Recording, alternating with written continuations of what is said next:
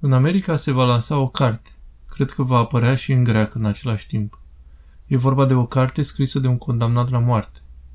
America cea progresistă aplică încă pedepsa cu moartea în unele state. Acest om se află într-un astfel de stat ce aplică pedepsa cu moartea, fiind condamnat la moarte. A fost prins când avea cam 26-27 de ani. Acum se află deja de 30 de ani în închisoare. De 30 de ani așteaptă zi de zi și ceas de ceas să fie executat.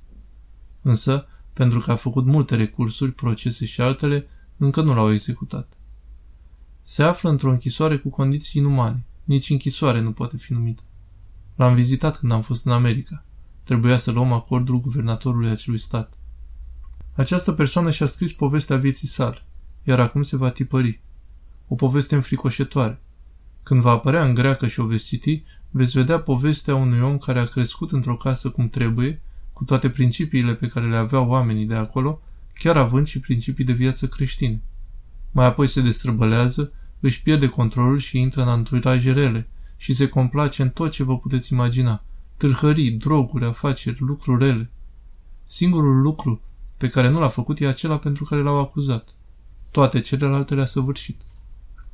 Însă faptul pentru care a fost acuzat, prins și condamnat la moarte, adică violul și uciderea unei fetițe, nu l-a săvârșit. Se afla doar în apropierea locului în cauză. Era pe din afară cu totul. Nici nu știa de răul petrecut. Dar, pentru că el era cel mai renumit făcător de rele din zonă, l-au ridicat imediat. Și nimeni nu a avut îndoiala, nici nu are în prezent, că el a făcut acel lucru îngrozitor și l-au condamnat la moarte. În închisoare s-au petrecut multe lucruri înfricoșătoare, să nu le amintesc. Însă la un moment dat, în acel haos de peripeții, crime și fapte urâte, a început să-l descopere pe Dumnezeu înăuntrul său. L-a aflat pe Dumnezeu.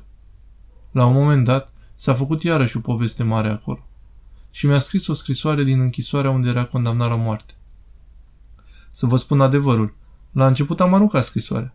Îmi ziceam, unde m-a găsit ăsta pe mine din cealaltă parte a lumii? Și engleza mea nu era chiar bună. Trebuia să mi-o traducă, să scriu în greacă, să o traducă din nou. Ce să mă încurc? Era o scrisoare din închisoare, vă dați seama. Am aruncat-o la coș. Noaptea a trecut. Dimineața am luat-o din coș. Eh, las-o acum, hai acum. Mă luptam și eu cu gândurile mele. Haide, trimite și tu măcar o carte poștală. Cum a dat omul acesta de mine? În urmă cu mulți ani ne aflam încă la mănăstirea Mahera. Ca să nu pară că îl desconsider, i-am trimis o vedere și o carte. Citind ce i-am trimis, să nu lungim vorba, acesta a început să fie interesat din ce în ce mai mult de Dumnezeu. S-a botezat, iar acum este un om bun, cu mult har.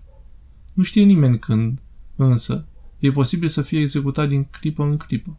Din acest motiv a vrut să-și scrie povestea vieții sale. E vorba de o carte foarte frumoasă. Acolo poți vedea ce condiții nelimitate poate avea libertatea omului și cum se mișcă omul. Și cum în cele din urmă nimeni nu poate fi condamnat dinainte. Ce spune Scriptura? Cine ești tu care îl judești pe celălalt? Are dreptate absolută. Nu putem să judecăm. Nu ne-a pus nimeni să-i judecăm pe ceilalți. De multe ori omul are parte de surprize. Nu ne putem osândi, înainte de vreme, nici măcar pe noi înșine. Nu ne-e îngăduit asta nici în privința noastră. Nu ai de unde să știi. Mulți spun, nu mă spovedesc pentru că voi repeta păcatul. Măi, copile, nu spune asta. N-ai de unde știi că o vei mai face din nou. Știu doar că doar ce voi ieși de la spovedit o voi face iarăși. Întâi de toate, cine ți-a spus că o să ieși de la spovedit? A venit cineva la mine care mă considera un pic proroc. De vreme ce știi asta, părinte, ai har de la Dumnezeu.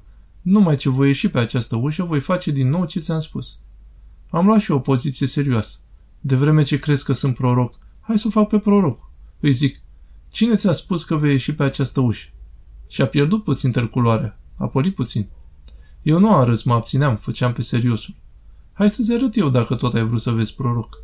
Cine ți asigură asta? Și într-adevăr, a venit odată aici la biserică un tânăr să se spovedească. Era șapte dimineață, l-a adus mama lui cu o mie de sforțări. Era nervos, abia trezit din somn plin de nervi. Zicea, ce cu ora asta? Și mai că mi-am apresat de nu se mai poate. Era un student care studia în America. L-am întors pe aici pe acolo, căsca sărmanul. Când i-am citit rugăciunea de dezlegare, doar ce a îngenunchiat, a început un cutremur. Vă aduceți aminte de acel cutremur mare? La ce oră a fost? La șapte și zece dimineață. Eu abia începusem să-i citesc rugăciunea de dezlegare, iar el a crezut că cu tremul a pornit din cauza lui. Ne aflam sub clopotnița bisericii, înainte să se construiască paraclisele.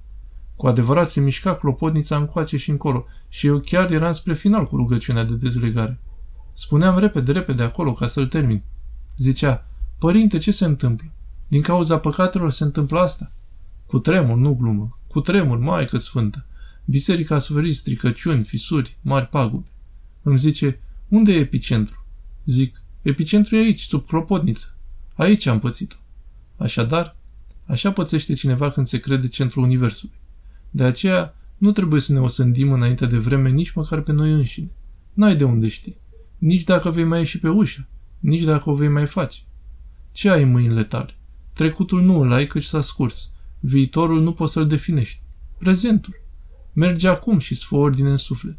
Nu știi ce se va întâmpla mâine, nici în clipele următoare. Vezi ce faci acum. Scriptura spune, acum e vremea mântuirii. Acum e vremea împotrivită. Acum e ziua mântuirii, nu știi ce va fi mâine. Se poate schimba dispoziția noastră sufletească, libertatea, voința, în câteva clipe, astfel încât să prefacă toată ființa noastră. De aceea, să nu ne osândim nici măcar pe noi înșine înainte de vreme. Să ne mișcăm în această larghețe a libertății și a harului ce ne dă Dumnezeu, însă să fim atenți, pentru că e posibil ca această libertate a noastră să devină o poartă care să ne conducă și la pierzare dacă nu suntem atenți. Traducerea www.chiliatonita.ro